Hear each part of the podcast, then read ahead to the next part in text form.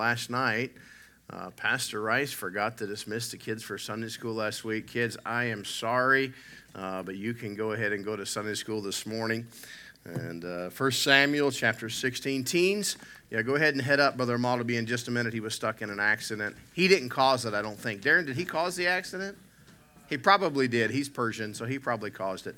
But uh, uh, turn to 1 Samuel this morning, the book of 1 Samuel uh, chapter 16. And if you don't have a Sunday school lesson this morning, we are looking at lesson number 10 uh, in our series, The Journey to the Valley of Elah. There's Brother Ahmad. Hi, Brother Ahmad. Uh, the Journey to the Valley of Elah. And uh, we're, uh, of course, speaking about David. And uh, we began last Sunday uh, with this. Anybody not have one of the lessons this morning? Lesson number 10. Uh, back in the back there, Brother Colton. Anyone else? If you need one, put your hand up. Miss Shirley here in the front. Uh, I want everyone to have a copy of the notes here this morning. We'll wait just a moment. Well, I'll tell you, it's hard to believe this weather, isn't it? Man, it's, it's halfway through October and there's no uh, four letter S word on the ground. And I'm not going to say the word. It starts with an S, ends with a W. And uh, praise the Lord. Uh, it's a blessing. Uh, look here with me in 1 Samuel chapter 16. And uh, we're going to uh, look over the passage here, verses 1 through 13. And we're going to give you some notes, catch up from last week, and then some thoughts about David's cause this morning. But look here in verse 1. It says, And the Lord said unto Samuel, How long wilt thou mourn for Saul? Seeing I have rejected him from reigning over Israel, fill thine horn with oil. And go, and I will send thee to Jesse the Bethlehemite, for I have provided me a king among his sons. And Samuel said, How can I go? If Saul hear it, he will kill me. And the Lord said, Take an heifer with thee, and say, I am come to sacrifice to the Lord. And call Jesse to the sacrifice, and I will show thee what thou shalt do and whom thou shalt anoint unto me, in whom I sh- name unto thee. And Samuel did that which the Lord spake, and came to Bethlehem. And the elders of the town trembled at his coming, and said, Comest thou peaceably? And he said, Peaceably.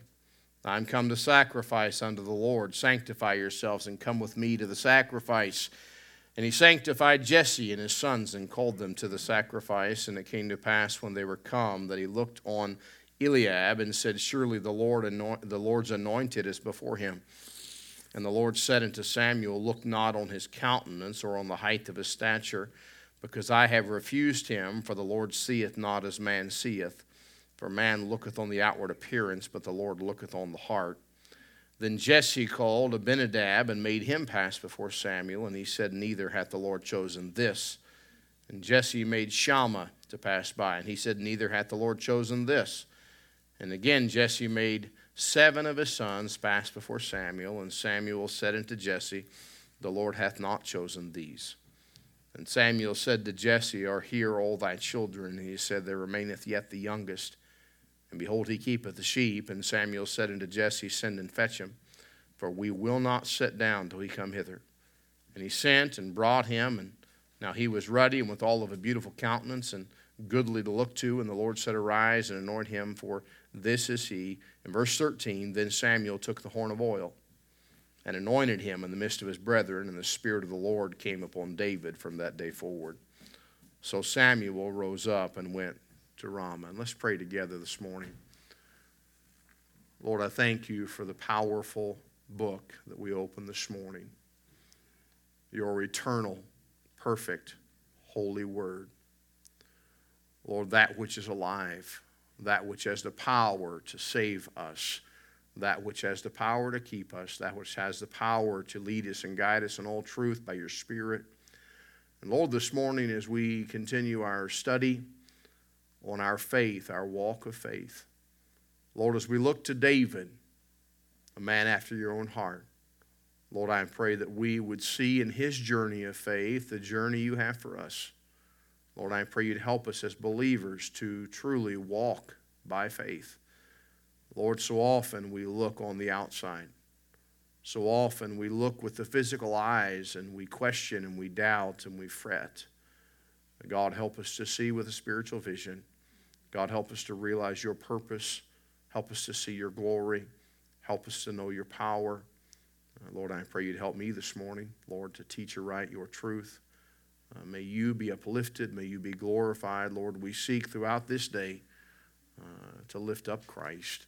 God, may that be the case. Help us. In Jesus' precious name we pray. Amen. We see here in the book of 1 Samuel, chapter 16, David, but we do not yet see David, the mighty king. We do not yet see David, the man that God would use mightily. We do not see him yet as sitting on the throne and wearing the crown. By the way, we don't even see him yet as being carried on the shoulders of the nation of Israel as they cried, Saul has slain his thousands and David his tens of thousands.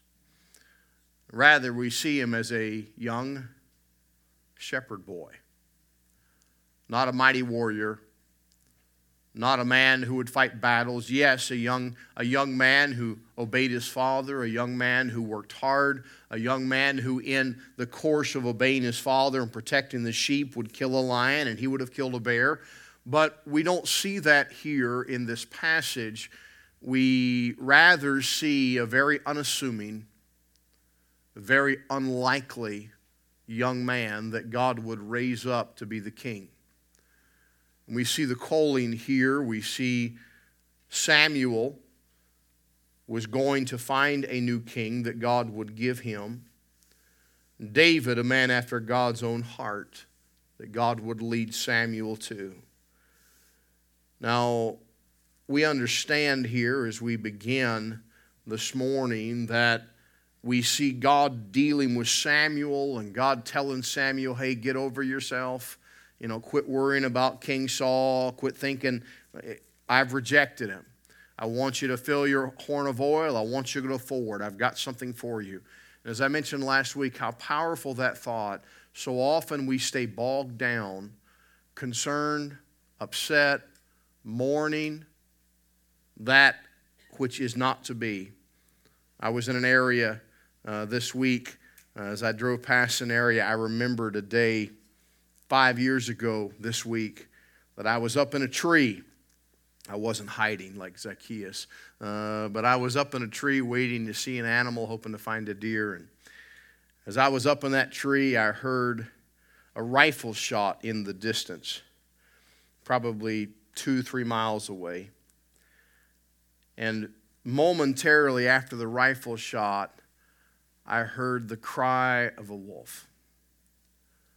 And it was a mournful cry. And it did not stop for over an hour.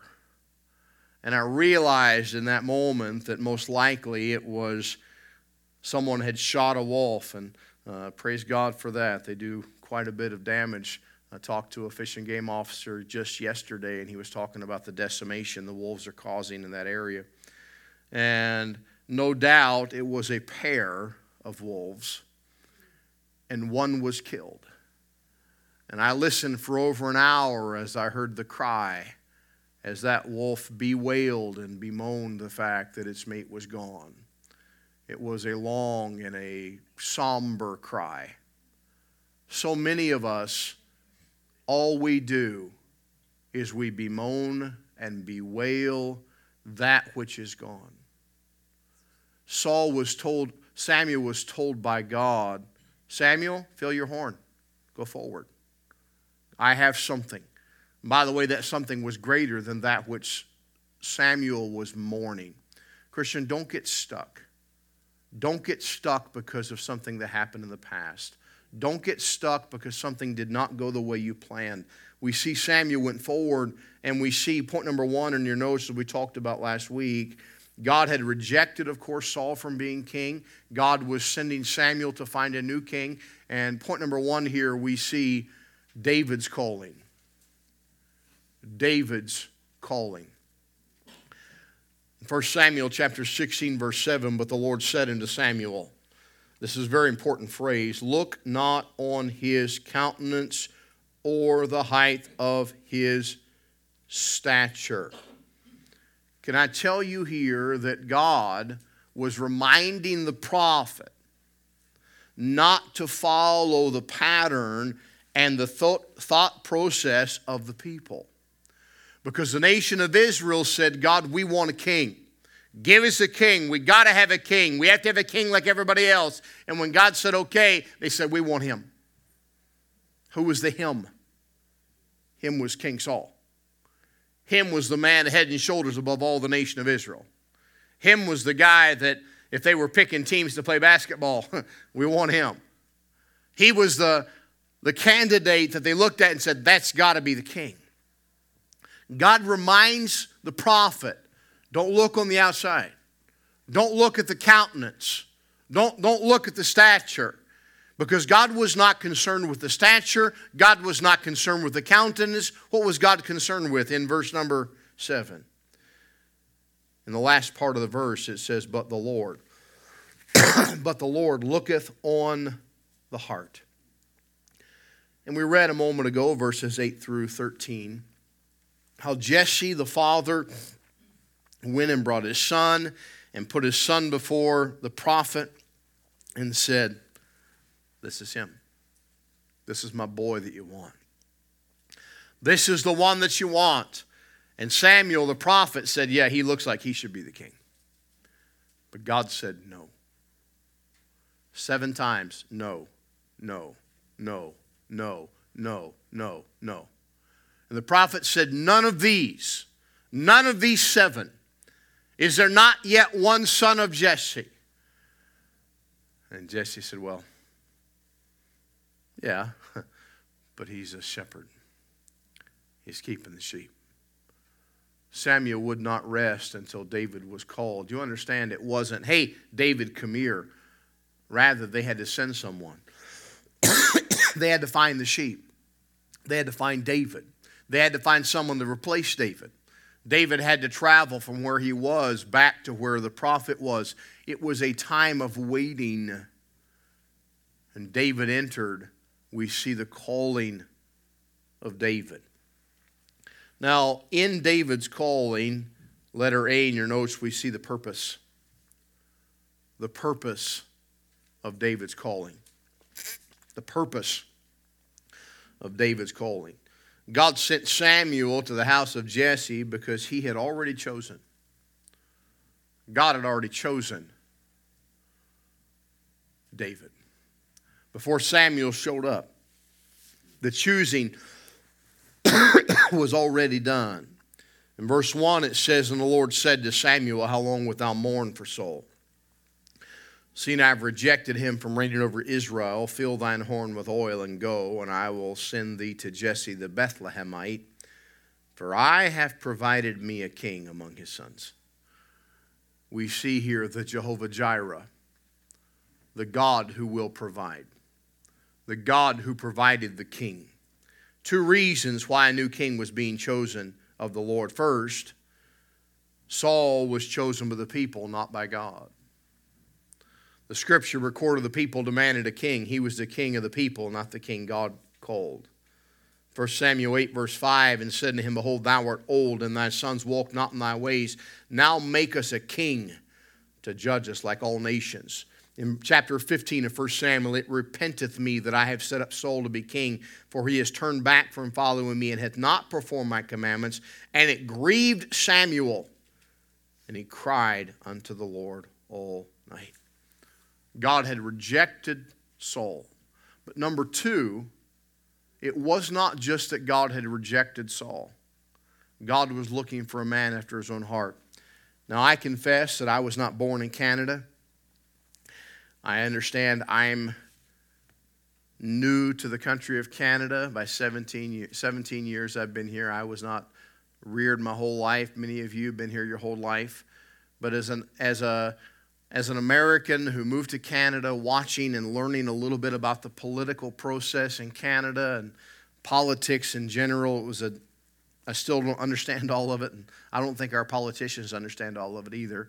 Uh, I'm pretty sure they don't. Uh, but as I've watched elections happen, since I've been in Canada these 17 years, it seems like as Canadians that we don't vote for anything. We only vote against stuff. Uh, you know, we're mad about this or upset here, so let's vote against that. Understand, God calling a king was not just, okay, I don't want him, so I have to pick somebody else. Sometimes that's the way we act and react, it seems, as a nation. But it wasn't God just, okay, I got to get rid of Saul, so we'll put somebody else in there, just so Saul's gone. That wasn't it. Rather, it was God looking for a man after his own heart. That was the purpose of the calling of David. It was to find a man after his own heart. We see the heart of David as God revealed and opened up to show the heart of David in the shepherd's psalm, the 23rd psalm. In the 23rd psalm, we see David's heart was a believing heart. The Lord is my shepherd. He's my shepherd. It was a teachable heart. He maketh me to lie down in green pastures. He leadeth me beside the still waters. He was led, he was taught. We see David's heart was a holy heart. He leadeth me in the paths of righteousness, Psalm 23 tells us. A confident heart. Though I walk through the valley of the shadow of death, I will fear no evil. We see the heart of David. It was a thankful heart. As we talked about thankfulness last Sunday, my cup runneth over. And David's heart, the shepherd's heart, was a fixed heart. Surely goodness and mercy shall follow me all the days of my life. So we see the purpose of David's calling, and I want you to be reminded again, letter B in your notes, we see the process. The process of David's calling. God guided Samuel through the process of selecting the next king. Samuel looked on the outside, but God did not. I remember going with my uncle one time to look at a vehicle, and it wasn't at a car lot, it wasn't in town. Uh, we drove out a holler. I'm trying to remember where it was at now. So I was a young boy. I remember my uncle and I getting out. It was this pretty rough looking place out in the middle of nowhere. And this guy had a truck for sale. And my uncle got out to look at the truck, and in his pocket he had a magnet. We walked over to the truck, and my uncle took the magnet and held it up to the side of the fenders. He talked to the fella for a little bit. He made sure the guy didn't watch him use the magnet. Talked to the fella a little bit, and he said, Well, I don't think I'm interested. We got back in the truck, and my uncle said that thing was a piece of junk. And man, it looked good. It had a fresh paint job on it, it was clean. And I'm, as a kid, I'm like, man, that truck is nicer than your truck. You should have bought that truck. And my uncle told me it looked good on the outside. He said, but that whole thing's made of Bondo. Uh, he took that magnet to see if there was any steel. He said he couldn't find any steel anywhere near the fenders. It was just bondoed up and painted to make it look nice. It looked good on the outside, but the inside was not good. Can I tell you that the process of David's calling started with the prophet looking at the outside? But God had to tell him. God had to reveal what was on the inside. And we see that process. Yes, he brought his sons, as I mentioned. Uh, God was looking at the heart, not at the height, not at the countenance, not at the good looks, not at the physique. He was looking at the heart. Christian, can I tell you that God is still looking at the heart? God's looking for the heart of a man or a woman that will love Him that will desire him, that will honor him. Say, but Pastor, my life's a wreck. I, I did this and I've done that and I've, I've got this going wrong. But God's looking for your heart. God's looking to see our heart after Him. We see the process here. The prophet comes and he is seeking, seeking the next king. God's looking for a people with a heart for God, a desire to follow him in obedience. The book of Acts, the Bible tells us in Acts 13, and when he had removed him, he raised up unto them David to be their king, to whom also he gave testimony and said, I have found David the son of Jesse, a man after mine own heart, which shall fulfill all my will. I shared this with you last week, but a, a quote I want to read to you again. Robert Murray M'Cheyne wrote to a missionary friend just after his friend had been ordained into ministry. And this was what he wrote to him In great measure, according to the purity and perfections of the instrument, will be the success. It is not great talents God blesses so much as a great likeness to Jesus. A holy minister is an awful weapon in the hand of God. Can I tell you about a man that would not allow himself to be called reverend, would not allow himself to be called pastor or preacher? Rather, he made people call him Mr. Moody. Dwight L. Moody.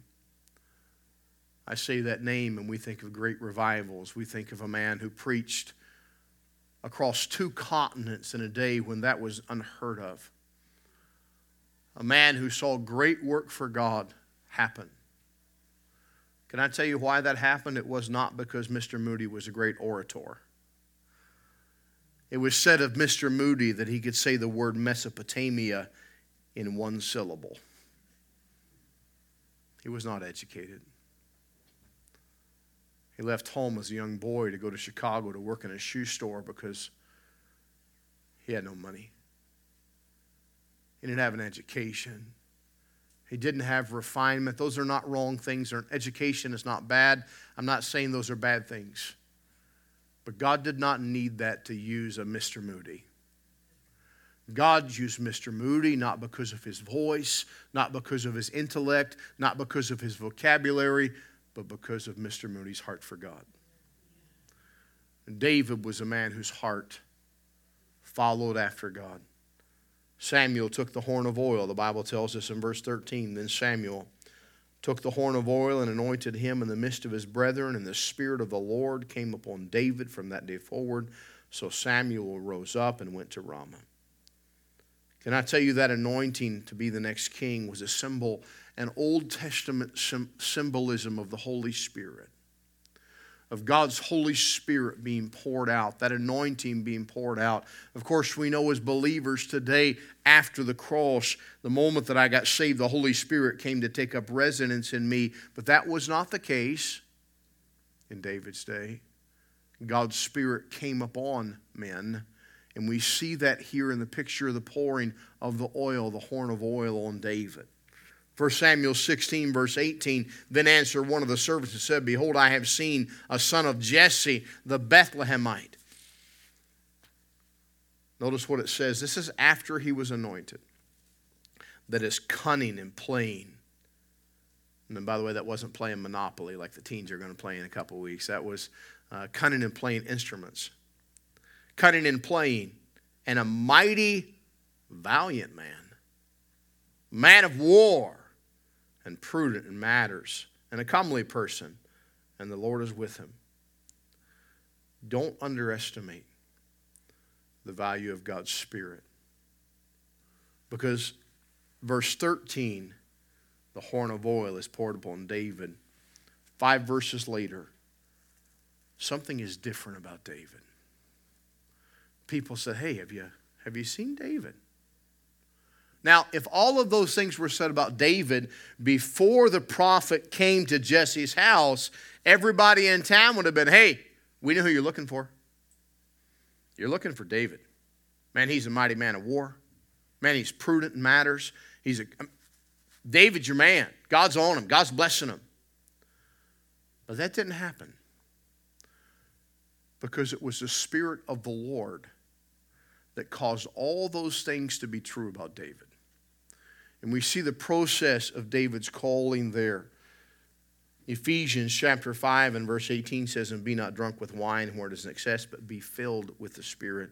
Acts 1 8, but ye shall receive power after that the Holy Ghost has come upon you, and ye shall be witnesses unto me both in Jerusalem and in all Judea and Samaria and the uttermost part of the earth.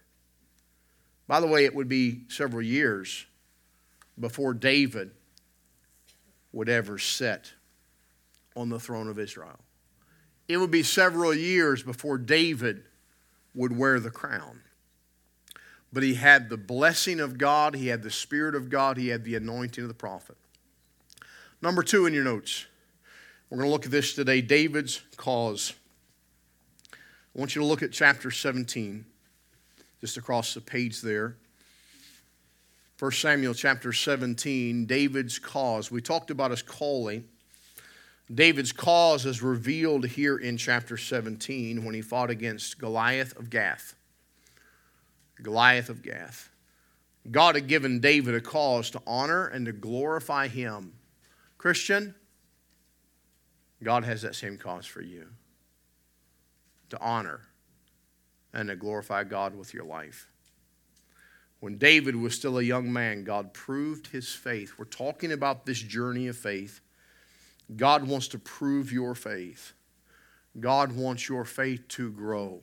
We're going to see that here in the calling or in David's cause. Letter A in your notes David's cause, his cause was for the faith. The faith. It was not his personal opinion. It was not because of what he felt. It was not because he was personally offended. It was the faith. Too often, our cause is us. Our cause is our pride. Our cause is our feelings. Our cause is our ideas.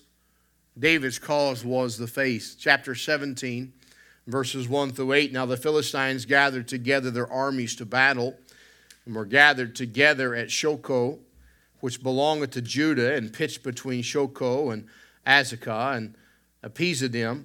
Damin and Saul and the men of Israel were gathered together and pitched by the valley of Elah and set the battle in array against the Philistines.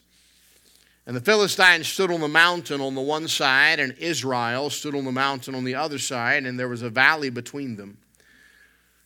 And there went out a champion out of the camp of the Philistines named Goliath of Gath, whose heights was six cubit and a span. And he had a helmet of brass upon his head. And he was armed with a coat of mail, and the weight of the coat was 5,000 shekels of brass. And he had greaves of brass upon his legs, and a target of brass between his shoulders. And the staff of his spear was like a weaver's beam.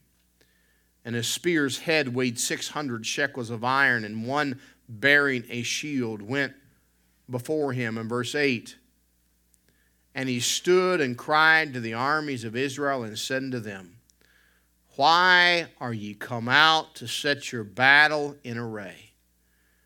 Am not I a Philistine, and ye servants to Saul? Choose you a man for you, and let him come down to me. Down in verse 16 of the same passage, it says, And the Philistines drew near morning and evening and presented himself 40 days. 40 days. Can I tell you, it was not just the armies of Israel, it was not just King Saul. It was the God of Israel that Goliath was defying. 40 days every morning Goliath left the mountaintop. He came down and said, Hey, come down here and fight me. A bunch of cowards.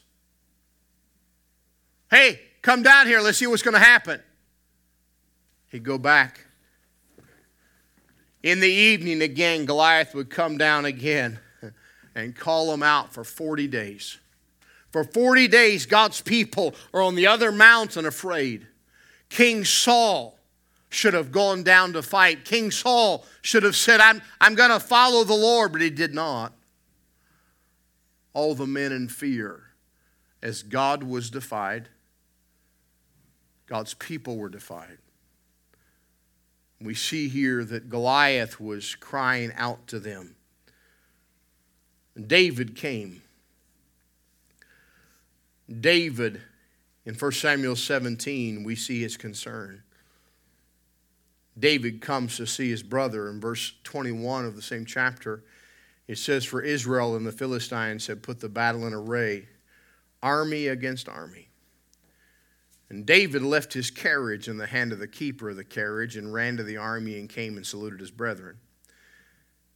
And as he talked with them, behold, there came up the champion of the Philistine of Gath. Understand, twice a day, 40, 40 days. On this day, David was there whenever, the, whenever Goliath went down. And it says he spake according to the same words, and David heard them. That's an important verse. King Saul heard them 40 days. David's brothers heard them 40 days. All the other soldiers, the army of Israel, heard them 40 days.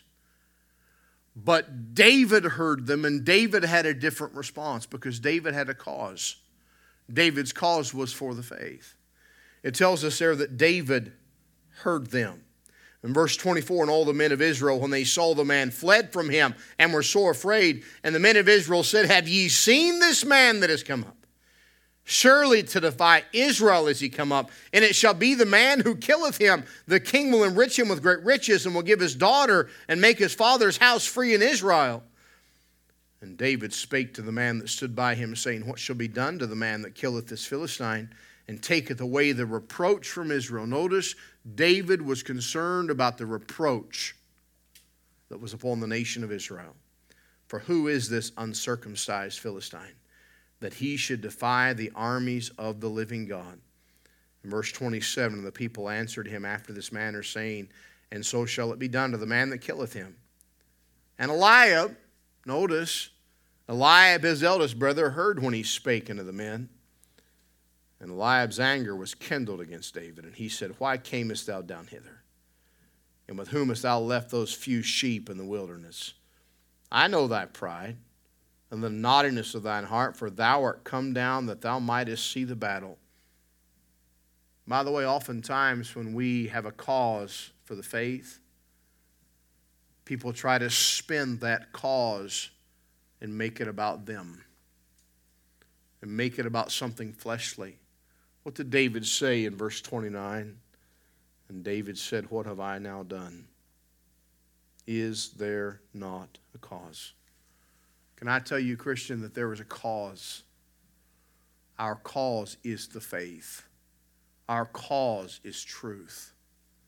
The Bible tells us in 2 Timothy chapter 1 verse 11, whereupon I am appointed a preacher, an apostle, and a teacher of the Gentiles. For the which cause Paul penned under inspiration of the Holy Spirit, I also suffer these things, nevertheless I am not ashamed for I know whom I have believed, and I am persuaded that he is able to keep that which I've committed unto him against that day. Christian, do you have a cause for the faith? Do you believe? Or do you believe God's word? It, it, it, does it move you?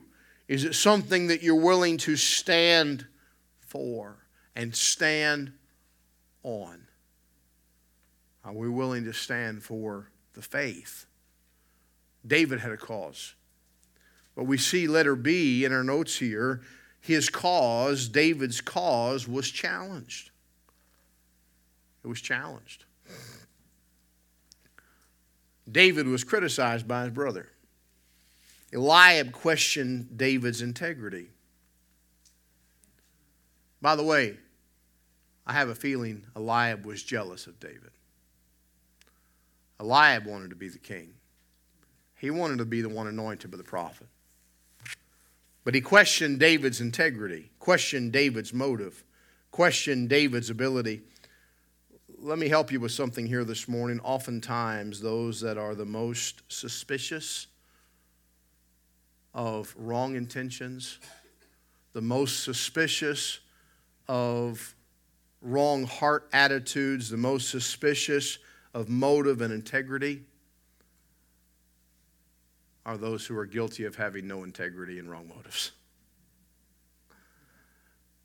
Because they know what they're like, and they assume everybody else is like them.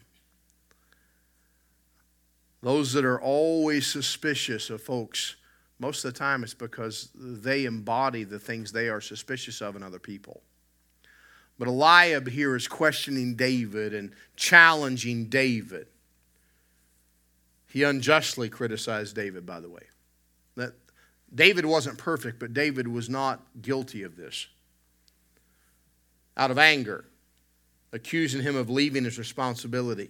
By the way, not only accusing him of leaving his responsibility, but belittling the responsibility David had. He was basically saying, David, we're here, we're soldiers for King Saul, and all you do is watch a couple of sheep. And you left that responsibility. Like we're doing our duty, and the little teeny duty that is, doesn't mean anything at all that you're in charge of, you've left it. You understand, David had some pretty strong attacks by who? By his oldest brother. His cause was questioned. He accused David of simply wanting to see the battle. Now, all this accusation is coming. All this accusation is coming at him. And yet, Eliab had done nothing. Absolutely nothing. He's just shooting at David. All of these arrows of accusation. And yet Eliab had done nothing but hide whenever Goliath came out. We see David's cause was questioned, it was challenged. We see that in verse 28. There's an ancient Chinese proverb that said, Let the man who says it cannot be done not disturb the man who is doing it. That's a wonderful quote. So many there are those that all they want to do is say, No, you can't do that. It can't be done. The whole time somebody's doing something. No, no, you can't do that. It's impossible. You can't do that. Hey, you can't do that. Hey, would you just shut up and leave me alone? I, am going to do what, what I'm doing. Uh, David was challenged not only by his brother, but he was challenged by his king. Now, David had been anointed king, but he was not king yet. Saul had been rejected from being king, but he still wore the crown. David was a subject to Saul, although David was the anointed king. So we have his leader, his authority figure, also questioning, also challenging his cause. Saul doubted David's ability. Saul looked at him and said, you're just a youth. Somewhere, we, we don't know for sure. Theologians have, have pondered and questioned, and I, I would say David was somewhere between the age of 12 and 17. I would lean more towards the, the, the older age of there, but many people believe many different areas there, but somewhere between the age of 12 and 17. To say the least, he, he was not what we would call in our culture today an adult. He was what we would call a teenager. We see that although he was a youth, God still wanted him to defeat Goliath, who was over nine feet tall. I've met some tall people, but imagine someone nine feet tall. We're talking about the head is up there at the top of the security lights there above the exit sign. That's a big man and David the youth going to face Goliath. 1 Samuel 17, look at verse 31. And when the words were heard which David spake, they rehearsed them before Saul, and he sent for him. And David said to Saul, David here, the young boy, talking to his king, Let no man's heart fail because of him. Thy servant will go and fight with this Philistine. And David, Saul said to David, now get this. He goes to his king. He says, King, I'll go. I'll fight. I'm, I'm not going to let that, that giant badmouth my God and, in the armies of our God? He said, I'll, I'll go. He said, don't, don't, don't worry about it. I'll go for you. Saul did not encourage him. Look what he said. And Saul said to David in verse 33, Thou art not able to go against this Philistine to fight with him, for thou art but a youth, and he a man of war from his youth. Can I tell you, both of those men, Eliab and King Saul, both of those men forgot something. They forgot God. They forgot God.